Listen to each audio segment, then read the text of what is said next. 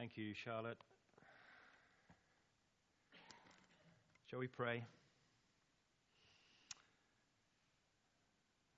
Lord, you meet us here in the midst. You are here now. We thank you for your presence. We pray that the Holy Spirit will be amongst us this morning. We pray that you will open hearts and minds to your word. We pray that we will move at least one step closer to you here this morning, Lord. Amen. Oh, can you hear me okay? Am I up? Yes. I'm up. Good, good. All right, well, um, hello. how wonderful to be here and how slightly strange. Um, yeah, family. Our family. It's um, a bit of a, a, coincidence, as it seems, that this passage was handed to me this morning. Uh, it just sort of came up that way that I've um, been allocated this, this wonderful prayer of Jesus to the Father uh, when he's on the point of leaving. Um, now, I, I guess the challenge for the preacher here is to do justice to the passage without stepping entirely into the role of trying to be Jesus. Although there's some kind of irony in that as I am uh, heading for ordination next week. But I do want to talk about family this morning um, from a couple of different angles. And, and the first thing that I wanted to start with was Has any of you had this uh, DNA test done where you look at, where you get your ethnicity profile? Has anyone, anyone done that? Oh, there's a few hands gone up. Yeah, excellent. Simon there, Adrian, and one or two others. Brilliant. Did anyone, any major surprises? Anything exotic, Adrian? Yeah, yeah. I was going to get onto that in a minute. Yeah, bit of yeah, bit of Viking. Yeah, um, but otherwise solidly Lancastrian, clearly. Yes, absolutely. Well, I was slightly surprised. It, it, for those of you who don't know, basically what happens is you go onto a site like Ancestry.com and you pay. It's not cheap. You pay about sixty quid, and you get in the post um, a little kit, and it's got a test tube and a few chemicals in there. And basically, all you, what you do is you spit into the tube, put the top on, stick it in this packaging, and send it off to some lab in Germany somewhere. And then about eight weeks later, you get the results back, which is all very interesting. What they do, they've got a massive database, so they match your DNA against the profiles of people known to be from specific regions of the world. So I came out um, 76% Northern English. Adrian, is that good? Is that better or worse than yours? Oh, you're 85, are you? See, we're playing one upmanship with Northern Englishness now. I was hoping and expecting to be 100% Mancunian, but there you go. It didn't work out that way. Uh, so, 76% Northern English, 10% Welsh. Ooh, yeah. Woo. This gets exotic, doesn't it? 10% Welsh, 8% Irish, 3% Scottish, and, as, as Adrian also experienced, 3% Norwegian. Yeah, those Vikings, eh? They did get everywhere. So I like the idea of being composed of different bits of the British Isles. I was going to deploy that to my advantage this week during the Euros. So thinking, well, when England get knocked out by Germany, I can just switch to Wales. I guess that plan didn't work out, did it? And as for the Scots, oh, forget it. But anyway, it's good. It feels, it's interesting. And obviously, Ancestry.com are onto a onto a winner here because there's clearly uh, hundreds of thousands, not millions of people across the world who are sort of um, tapping into this. And as it says on the Ancestry uh, website, we all have a deep desire to know who we are, to know where we come from, to know whose tribe or family that we belong to. And I think that today's reading gives us a really wonderful insight into helping to answer those questions who we are, where we come from, which tribe we belong to. You could say that it speaks to our spiritual DNA. Something that unites all of us here, that connects us with the universal family of God as well as to each other. We are brothers and sisters before Christ. And in John 17, we've got this beautiful prayer that we've just heard Charlotte read to us, this lovely prayer where Jesus is praying to his Father on behalf of the disciples, this family that he has nurtured for the previous three years, and he is praying for their protection because he knows he's shortly going to be leaving them and he knows they're at risk.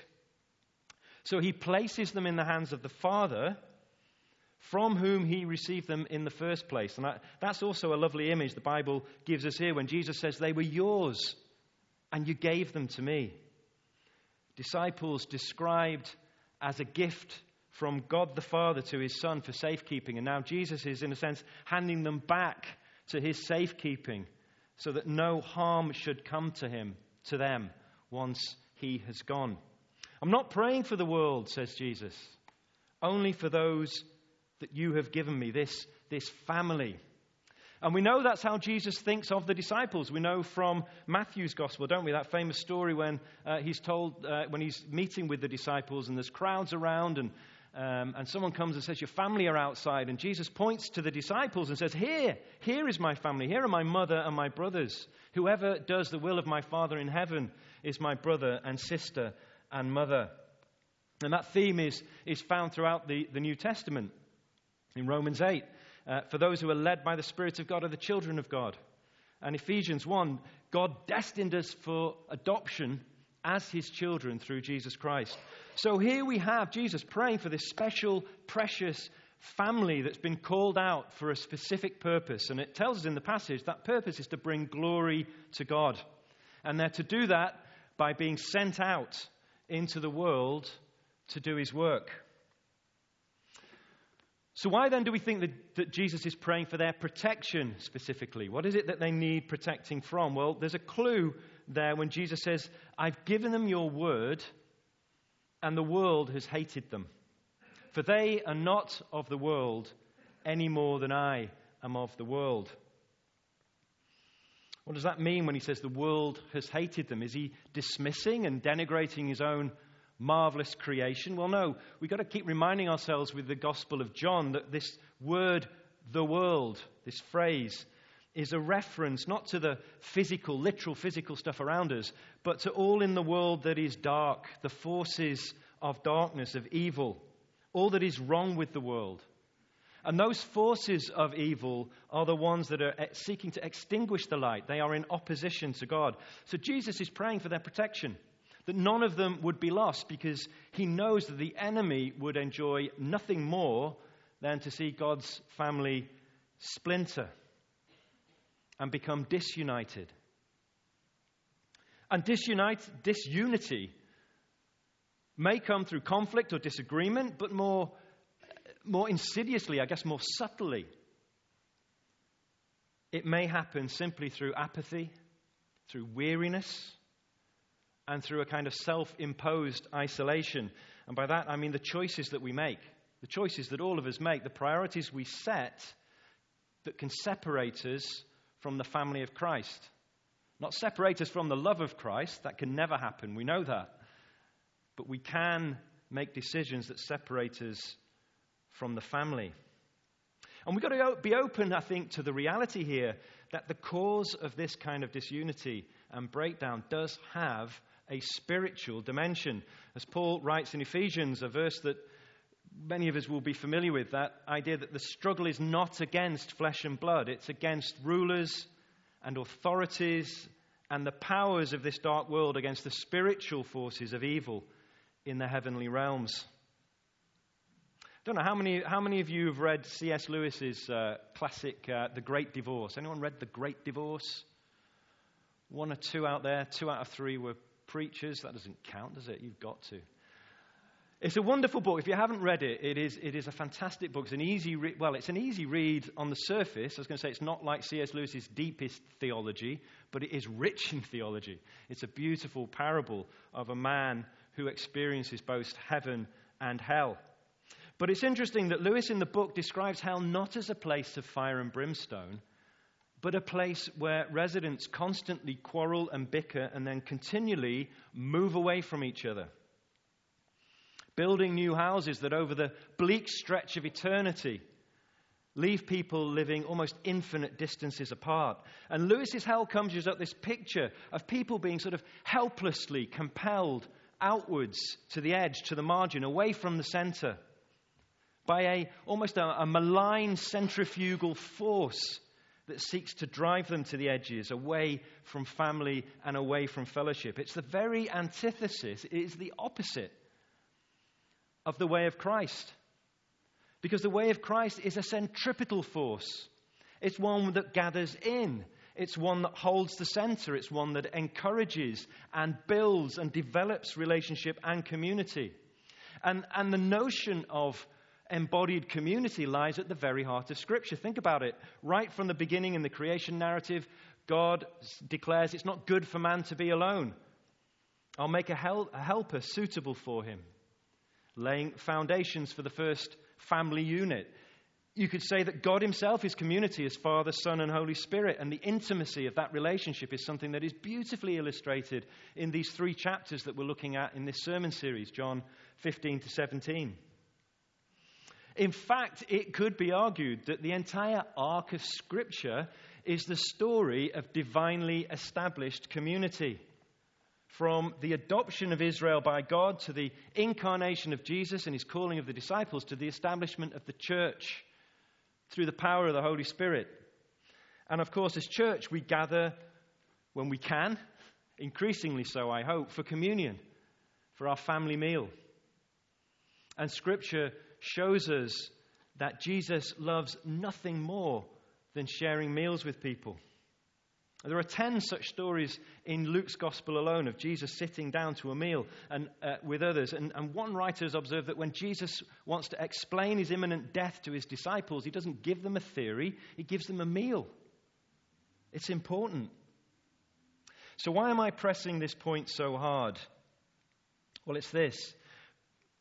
Because amid all the well founded optimism of mission opportunities in the coming months, of accounts of how many people have tuned into online services, of an increase in those who are looking for spiritual answers, I also see a threat. I do see a threat, and I see that threat coming from within. Because some of us are emerging from lockdown thoroughly exhausted. Some of us are feeling frustrated and annoyed that restrictions continue to linger on. Some people have developed new habits, new routines that have relegated the commitment, the time commitment to this family down the priority list. And it's not a challenge that's unique to St. Paul's or St. Barbara's. Believe me, no. The, the diocese, uh, Guildford Diocese, recently sent out a letter to all the churches in preparation for Archbishop uh, Justin's visit in September encouraging us to launch new mission initiatives, but offering at the same time the opportunity to opt out because of the physical, emotional, and spiritual battering that everyone's taken over the last 15 months. That spiritual battering is my words, not the diocese. But that was the uh, underlying message within that letter. And don't you think, would it not be a tragedy if what is being called a once in a generation opportunity to proclaim the gospel of Christ is thwarted because the church, the family of Christ, isn't ready, has drifted apart, has settled for a, uh, perhaps a more passive kind of engagement, or some people have disappeared altogether. Now, the, perhaps the fact that you're, you're here this morning, either in person or online, suggests that I'm preaching to the converted, but I can't see what's in your hearts behind your masks and behind your screens. You may well be enthusiastically embracing every opportunity you can to reconnect, or you may be hanging on by your fingernails. And of course, the obstacles to a full family reunion are still very real. But my prayer for us, my passionate prayer for us is that we would stay the course. If you need help, reach out. If you know someone who's kind of moved to the edges, invite them back to the center. If someone's disappeared off the radar completely, seek them out. If you know somebody that needs words of encouragement because they're disheartened or frustrated, reach out, speak those words of love and encouragement to them. And even with restrictions, let's try as much as we can to meet together safely, of course. I hope as many of you as possible, rain or not, will join us after the service for lunch in the park. I hope that as many as possible will be able to go to, to, together again at the end of July. And even if you don't feel like attending, I would say this consider, just consider the possibility that somebody else needs you to be there. And for some of us, reconnecting is just going to be hard work because we've fallen out of the habit. And while we ought to be and absolutely should be gentle and kind to each other, let's also recognize this is a spiritual battle. And we need to be prepared, and we need to wear the full armor of God, and we need to pray. Yes, we need to pray for each other. We need to pray for this church, for Tom and Daniel and the leadership, for this church family. Pray as Jesus did in this passage. Pray for protection for each other, for a clearer understanding and revelation of God's truth, and pray, yes, pray for a full measure of joy to fill our hearts. Because that is my prayer for you. And if you would indulge me for a few moments. I want to pray for everybody at the end, but just for a moment, I do want to make this personal since this is the last time that I will stand before you as a member, at least as a member of this church family. Next Sunday after ordination, my new vocation begins immediately in the parish of Stoneleigh. But I think the great thing about being family is that you never really leave, do you? You never really leave. And you have all been family for me and for Anne, for Lily, and for the boys over the last 20 years or so. And I, I just want to say it has been an honor, a real honor and a joy to share our lives with you over that time. You know, when we arrived here at the start of the new millennium, I would never, never have anticipated that I was going to be called into public ministry as a LLM bracket reader, close bracket, or just reader, as we called them in those days, back in 2005 when my training started. And it really is quite extraordinary that I'm standing here before you now on the verge of being ordained. Who knows? Who knows where God will lead each of us if we're open to his calling?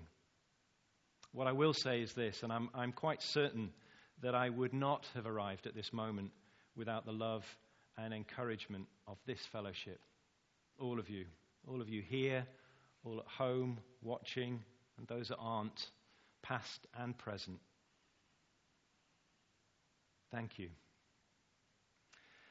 And since I've been a minister here for uh, 13 years or so, I do want to publicly acknowledge those colleagues and friends in ministry who I've had the privilege of sharing this space with up front, so to speak, for the last many years.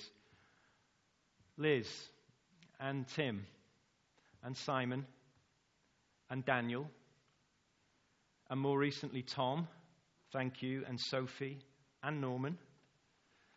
And of course, those that have gone before Claire, Mark Chester, and a whole, I don't know, flock of curates. What you, what's the collective noun for curates? No idea. What is it? A holiness, a curiosity, a whole curiosity of curates got to be careful here. One of the former curates of this church, Mr. Martin Breadmore, the Reverend Martin Breadmore, is, is my new archdeacon. So, you know, keep your friends close. They say we should, we should all, we do all stand on the shoulders of giants, and that is absolutely true, true in my case. And to all of you, particularly those of you who I've shared ministry with, thank you for your wisdom and your insight and your devotion to preaching God's word faithfully and fearlessly, and now and again, even humorously. So, my message this morning has been about the dangers of drifting apart, of disunity. But while I do think that is a real threat and we need to be aware of it and pray into it, my experience in this place for the last 20 years is that this is a family with a long and a very proud history of sticking together through thick and thin, of supporting and encouraging each other. There has always been, in my mind, uh, an innate strength in this fellowship.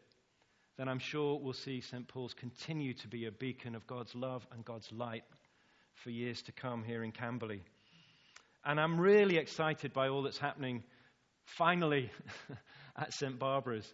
And doing car park church has been great fun. But seeing new people show up for worship every week, just a few here and there, and building up. I think the last time we sat in the car park together, there were 45 of us.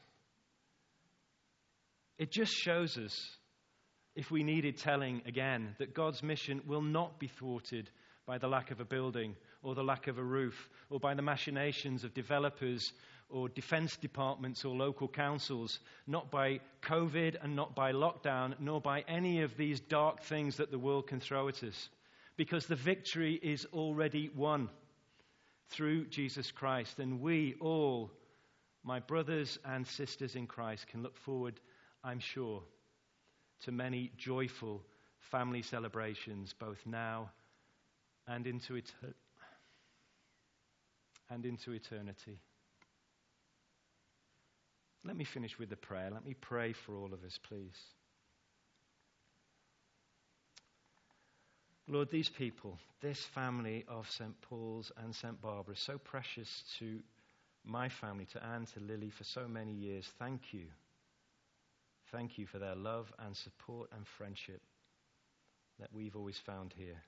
I pray, Lord, Almighty Father, that they'll be united and faithful and steadfast, fully committed and fully equipped to proclaim your gospel afresh and continue the ministry here in Camberley and in Deep Cut. And to borrow the words of Jesus, my prayer is not that you take them out of the world, but that you protect them from the evil one, so they may continue to grow in the truth of your word and in love for each other and all the people who live and work in these communities. So, Lord, fill them Fill them with your Holy Spirit so that they may have the full measure of Christ's joy within them, now and forevermore. Amen.